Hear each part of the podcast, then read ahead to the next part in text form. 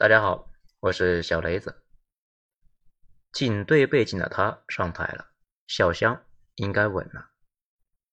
文章来自于微信公众号“九编”，作者二号头目，发表于二零二二年五月一十一日。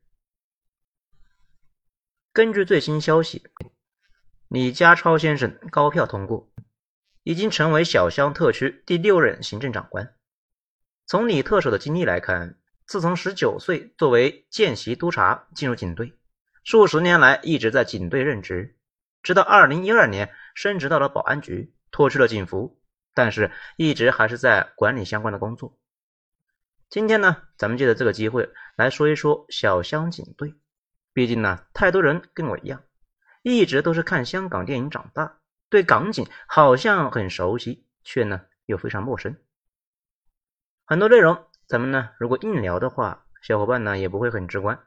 咱们呢会找一些比较熟悉的影视内容来举例子。听完这些呢，大家会对小香政治有更深入的理解，也就对小香的整个生态有了更深的感受。最后呢，咱们再说一下李家超上台之后对整体的影响。这段时间呢，还是尽量少聊一些这些内容，大家都懂的。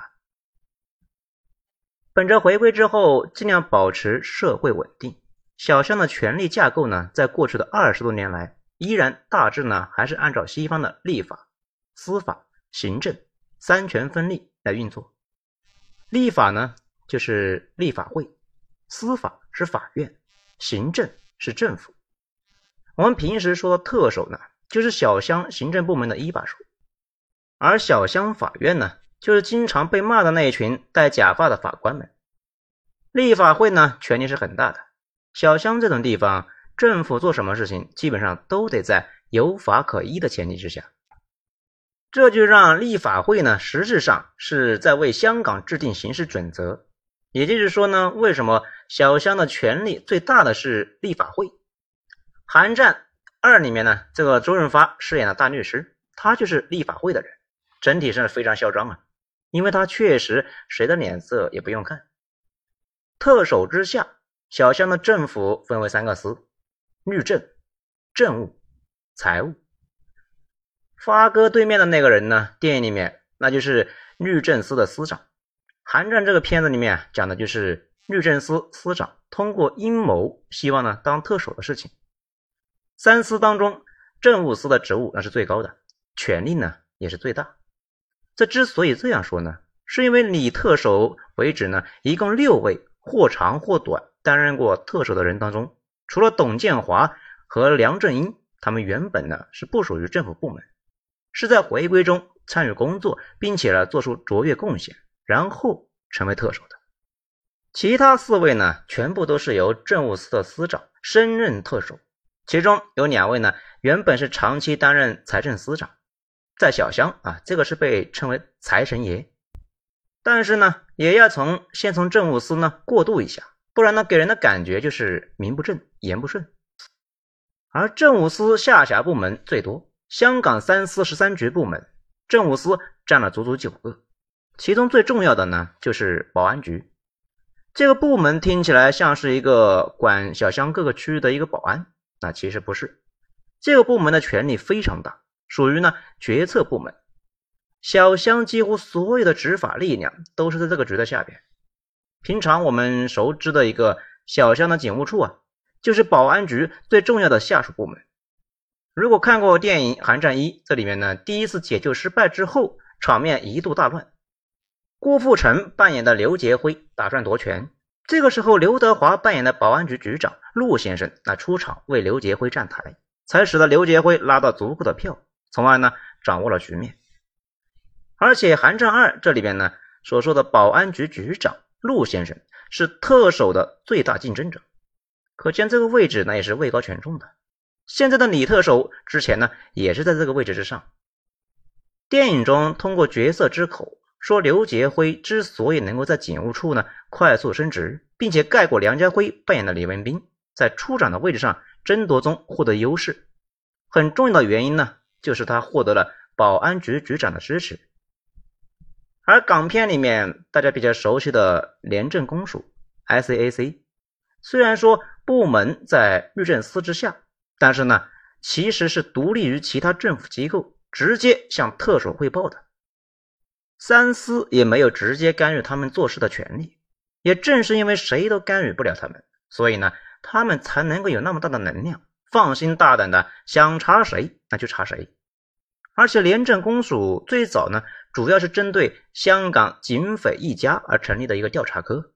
这也是为什么寒战里面呢，郭富城扮演的警队副处意识到警队里面有人给犯罪通风报信的时候，就是引入廉政公署的力量开展调查。警务处作为特首、政务司、保安局之下的处，却是小乡政府部门中权力最大的处，因为小乡地位特殊。作为一个前殖民地的城市呢，是没有自己的军队的，只有英国直接派驻过来的部分英军。回归之后，驻港部队也是内地呢派驻部队，并且呢不负责小乡的日常管理。小乡的执法部门就基本上是属于警务处。小乡警务处规模非常大，按照警务处的最新资料呢，一共有三万三千一百二十名纪律人员。以及呢，四千七百三十四名文职，而整个小乡的公务员不过十七万左右，光是警察就占了接近四分之一。讲了这么多呢，就是想让大家知道，小乡警队在小乡政府公务员中那是非常重要的。但是警队呢，在整个政府部门中只是重要，地位却不高。按照正常的理解，警务处长升职到保安局局长。或者是保安局局长升职到政务司，应该是属于正常升迁。但是啊，在李特首之前，这种升迁基本不可能。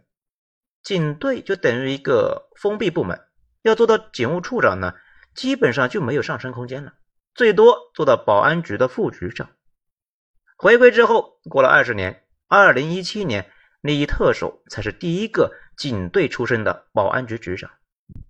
而警务部门出身，任政府首脑。不要说回归之后啊，当年英国人把持小乡的上层的时候，这种情况也基本就没有过。究其原因呢，就要说到小乡或者说英美政府中的一个问题：政务官和事务官的区别。所谓事务官，就是呢忙具体的事情的公务员，大多是从基层开始做，很多起步啊都比较低，有点像我国古代的吏。宋江他们上升的空间呢有限，是有玻璃天花板。所谓政务官呢，就是那种在政府决策部门任职的文职。这些人大多出身呢比较好，学历高，在政府里面那是起步就高。有的即使是低级职员，也是呢在要害部门做秘书、助理、翻译、文书这些工作，很快呢就升上去了。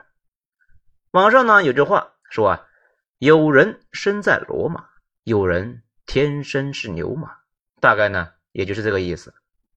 这一次，李特首从基层公务员一直呢突破玻璃天花板，干到特首，那是一件非常稀有的事情。那上面呢说了警队的上级，再说一说啊警队的内部。警务处长，也就是所谓的一哥，这个外号呢，就是因为啊他的公务车的车牌就是一，非常的简单而且粗暴。处长之下有三位副处长，其实呢，长久以来都是两位，一个是负责行动的，一个是负责管理。韩战里面，梁家辉负责行动，郭富城呢负责管理。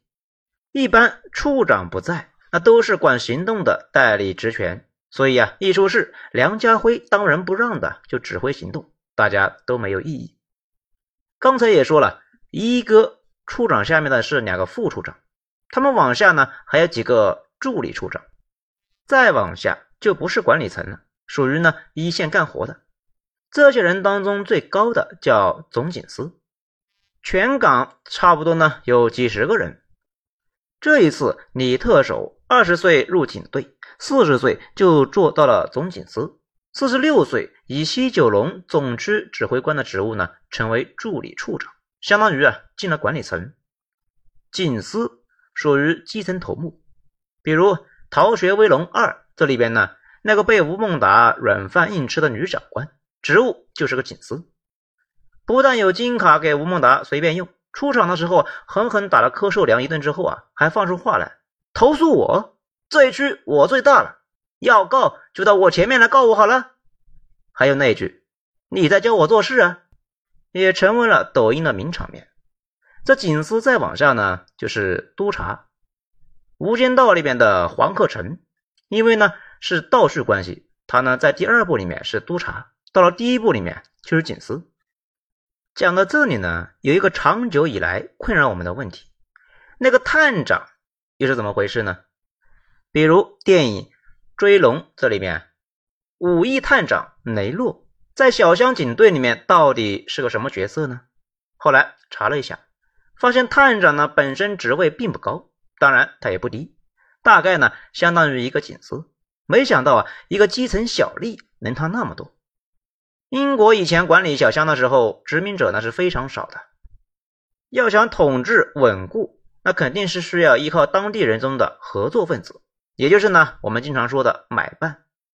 但是对于这些人也要提防，既要防止这些人啊有二心，不是真正的投靠，又要防止这些人呢做的太过分。啊，把老百姓呢给逼反了，给自己惹祸，更是要防止这些人做大了之后啊，团结起来借机呢把自己给推翻。直到二战，英国人实力还够强，不怕殖民地呢闹事情，所以殖民早期对于华人那是完全不屑一顾的。有的工作实在是没法由英国人干，才会雇佣一些华人干的呢，不外乎就是跑腿呀、算账、打杂这些。地位都是极低的。警察部门因为要经常和当地人接触，英国人呢既干不了，他也不愿意干，所以也是最早雇佣华人的部门。比如当年上海滩所谓的青帮三大亨，黄金荣作为老大，他就是租界的探长，带着徒子徒孙呢给洋人在上海啊做包打听的。在洋人眼里面，地位低的和给他们看门的那没啥两样。探长听着是蛮有派头的。其实呢，在警队里边，职务那非常低，平时呢跟三教九流打交道，连警服都不穿。电影《追龙》这里面呢，刘德华扮演的雷诺，好像一次警服都没穿过。他一直不太敢惹那个英国人，就是个警司，跟他职务呢差不多，但是啊，他处处让着对方。后来随着英国越来越依赖华人，对对华人在警队呢可以担任的职务提高了很多。《韩战一》这里面呢，廉政公署询问梁家辉说：“你父亲当年就担任华人最高警司，这个职务呢，工作内容其实和总华探长差不多，只是呢，把职位提高到了总警司级别，算是呢真正警队高层了。这从李特首的警队简历来看呢，算是真正的从基层做上来的。李特首带过的部门很多。”而且啊都是一线，刑事情报科、西九龙重案组、毒品调查科、有组织犯罪以及三合会调查科。后来呢，又做过负责投诉及内部的调查的负责人。这个部门比较特别，影视剧中啊，动不动就要求警察写报告，而且呢，几乎就没有露过面，属于呢比较不讨喜的部门。这等于呢，李 Sir 呢几十年把情报。刑事调查、扫毒、反黑、行动几个警队的主要部门呢，都干过一遍，还干过内部调查。这些部门的名字呢，经常看港片的呢，估计都非常耳熟啊。也可以说呢，是小乡警队的主要部门。咱们呢，也简单的介绍一下重案组。那这个部门大家太熟悉了，干啥呢？大家也都知道。这里面呢，就要说一说西九龙重案组这个特殊的存在。基本上影视剧里边出现了重案组，这八成呢就是西九龙的。西九龙这个地方比较特殊，这里面都是商业繁华的所在，相应的发案率也比较高，比较重大的案件呢也很多。咱们说一说西九龙总区下属的几个分区啊：油麻地、尖沙咀、旺角、深水埗、九龙城、红磡等等等等。估计熟悉港片的小伙伴呢，那都要笑了呀！这些地方实在是太有名了呀，出事的基本上都在这里。在疫情发生之前，在小乡旅游呢，就有一种影视剧现场游的感觉。一群人拿着相机呢，到处呢找最喜欢的港剧呢场景地来拍照。黑社会这里面的东莞仔跨栏杆的那个栏杆啊，无间道里边呢，三年之后又三年的天台，还有铜锣湾、庙街这段地方，警局也是游客聚集的地方，特别是油麻地的警署，这地方基本上看过几部港产剧的就没有不认识的，以至于那个时候每天都有很多人来合影打卡。好在呢，小香这个基建呢早就完成了，最近几十年变化也不太大。看港剧经常出了个案子呢。普通警察正忙着呢，重案组那就来了，然后宣称啊，没你们啥事了，我们接管了，把现场物证交给我们吧。但是如果案子比较大，重案组呢正在忙活，那突然呢就开了几辆车，下来几个穿西装的，说这里我们接管了，有问题问你们上司，物证交给我们，你们赶快离开现场。刑事情报、OG、毒品调查科等部门呢就来了。咱们来重点说一个绝大部分港片里面都会涉及到的部门，估计啊，也就是小香警队中最著名的部门，OG 啊。OG 呢，负责是反黑社会的活动，所谓呢有组织犯罪以及三合会调查科，首字母呢是 O，所以啊叫 OG。这也能看出来一件事情，小香说的黑社会，主要呢就是三合会。关于 OG 最著名的电影，那可能就是《无间道》了。《无间道》里面，黄秋生扮演的黄志成，他呢就是 OG 的 B 组组长。所以，《无间道》里面有个很大的 bug，就是呢，为了推进剧情，黄 Sir 要被黑社会从天台扔下来。而实际情况之下，黄 Sir 的职务是这个警司啊，但这个职务呢，是全港所有反黑社会的直属部门老大，天生那就是压着黑社会的。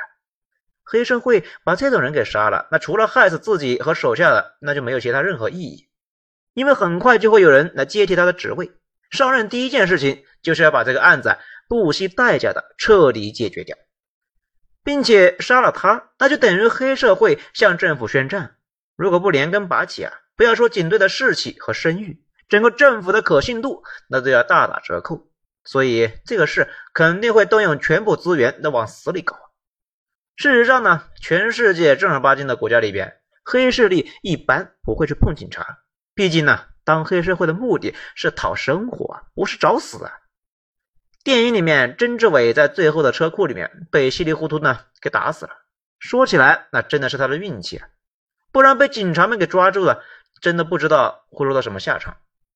而在寒战当中，李文斌以前呢也是 OG 老大，后来的那几个反派。以前呢是他在欧 G 的兄弟，后来李文斌干到警队副处，这个升迁路径呢那也是正常的。在机关部门待过的小伙伴，从部门架构上呢，估计一眼就能看出欧 G 的重要性，即是总部的直属机关，又是呢要害部门，所以在影视剧中欧 G 的人都是显得比较横一点。现在小巷的黑社会呢已经很消停了欧 G。最重要的工作是反洗钱。小香作为自由港，洗钱这个事呢，实在是太频繁了。OG 的一把手常常呢就被称为 OG 一哥。回归之前那不说了呀，回归之后呢，坐到这个位置的个个都是前途大好。第一个就是任达华的亲大哥任达荣。说起来呢，两兄弟很不容易。他们父亲呢原本是个水警，结果啊很早就因为啊事故啊去世了。长大之后，弟弟进了影视圈，哥哥呢就接过父亲的班，做了警察，并且一直是表现优异。回归之前做的 OG 一哥，并且在行动副处长任上退休，也就是呢李文斌那个位置。任达荣之后呢接任的就是现在的李特首了。这还有个部门叫政治部，这个部门呢在回归之前，那就是啊香港皇家警察政治部。在看过《逃学威龙案》，那估计都有印象。那个讨厌的小胡子一上来就说：“我们政治部办事用得着和你们警察说吗？”当时我就很奇怪呀，这帮人什么来头？不是警察吗？后来才知道，政治部这个部门呢，之所以特殊，就是因为啊，他们虽然是名义上属于警队，实际上呢，当年是英国军情五处管的。小香作为亚太地区的物流金融贸易中心。是一个大的自由港啊，同时呢，也是一个情报中心，又紧挨着大陆，常年都处在各方势力混杂的局面。尤其是冷战期间，小香是我国通往世界的门户。小香那边呢，一直非常积极抓间谍，英国特务呢办事不方便，于是啊，就给搞了一个警察执照，就是政治部。小香回归前两年，政治部解散，普通工作人员在签了保密协议之后转职。啊，据说呢，如果还在政府任职的，那都可以啊升职一级。掌握了重要的情报的高层呢，大多都被安置到了英国。但是回归之后，政治部的保卫和反恐这些工作啊，那还是有人要做的。于是警队又组建了保安部。原本的情报工作呢，肯定也是有人要做的，而保安部很可能啊把这部分也承接了下来。真实的情况那就不得而知了。小乡警察保安部的公开信息非常少，显得呢特别神秘。《无间道三》这里面呢，黎明扮演的就是保安部的警司，他的资料呢被传过来的时候，上面除了名字和性别，全部都被清了呀，印的呢都是“机密”这两个字样。在电影里面显得是很神出鬼没似的，似乎呢哪哪都有他，既要在黑社会安插卧底，又要去北京保护要员。这里呢，就要说一说小香，或者说啊，西方很多部门的一个问题，就是啊，权责混乱。咱们前面呢介绍这么多的部门，很多部门的任务呢范围都是交叉的。比如有一个黑社会性质组织，通过水路走私贩毒，并且呢持有重火力武器，可能涉及搞暴恐行动。这个案子有权管理的部门那非常多啊，本地的重案组、水警。毒品调查科、OG 啊都有权管。OG 里面呢三个组，那这个权责都有。如果一旦涉及到国外，可能情报部门也会参与进来。这个呢是英法执法部门的一个传统，就是啊一旦出现这个新的问题，要么呢让原有的部门来监管，要么啊设立新的部门，都是呢只管当时把事情给搞定。一段时间之后啊，可能就会出现部门权力交叉的问题。但是对于已有的部门却不大愿意调整，最后日积月累，可能就成了一团乱麻。小香好在呢，只是一个地级市的规模，而且呢，历史也就是不过一百来年，就算是有点麻烦呢，打个电话，或者呢，几组人一起呢去找领导，领导搞不定，再去上面找领导，最多呢找到副处长，怎么都能够解决。影视剧里面呢，常常是一群人挤在一起，中间。这个肩膀上呢有花的啊，听着这群人吵。逃学威龙案这里面呢，那个老外看着重案组和政治部因为干砸了事情就吵，就问周星星有没有后台，然后啊把黑锅就甩到了周星星的头上，让他呢去做了交通警察。在最后啊，咱们再说几句李特首今后可能面对的麻烦。在之前咱们有说过一张，小香疫情为啥搞那么烂？这里面呢已经说了。小香整体呢更接近欧美，老百姓呢信奉是法无禁止即可为，法无授权不可为。小香的法是归立法会管的，理论上讲呢，政府得在立法会的授权之下开展工作。这几年小香各种乱七八糟，一方面呢是因为它跟欧美差不多，大家看欧美新闻就知道啊，他们是没什么共识的。什么破事呢？都得上街闹几圈。另外一方面，也跟香港政府的职权很小有关，而且政府管理层呢也不大愿意呢行使权力，怕被人骂。反正呢，在他们那种环境里面，那啥也不做会挨骂，做的太多也挨骂。而小乡上层呢也分裂成了两伙人，偏向中央的乡乡执法部门，还有一伙呢倾向于保持现状。现在大家明白了，为什么之前有些湘乡人呢那么恨警队了吧？警队整体代表的是鹰派，这种情况之下，特首就成为了夹在中间、两边不讨好的角色。之前的林郑月娥，他既想跟小乡大部分人保持一致，又想跟中央保持一致，所以啊，最后搞的是很狼狈。在韩战里面呢，有一句台词。特首那么难当的职位你都敢当？这句话呢也就很好理解了。现在好了鹰派人物上台今后啊就不用瞻前顾后了。维护小乡老百姓的安全维护祖国统一。不要呢总想着两头讨好保持单一目标。工作可能也就没那么难了。好今天内容以上。如果觉得不错的话呢大家动动小手指点一个五星评价谢谢。我是小雷子精彩咱们下章见。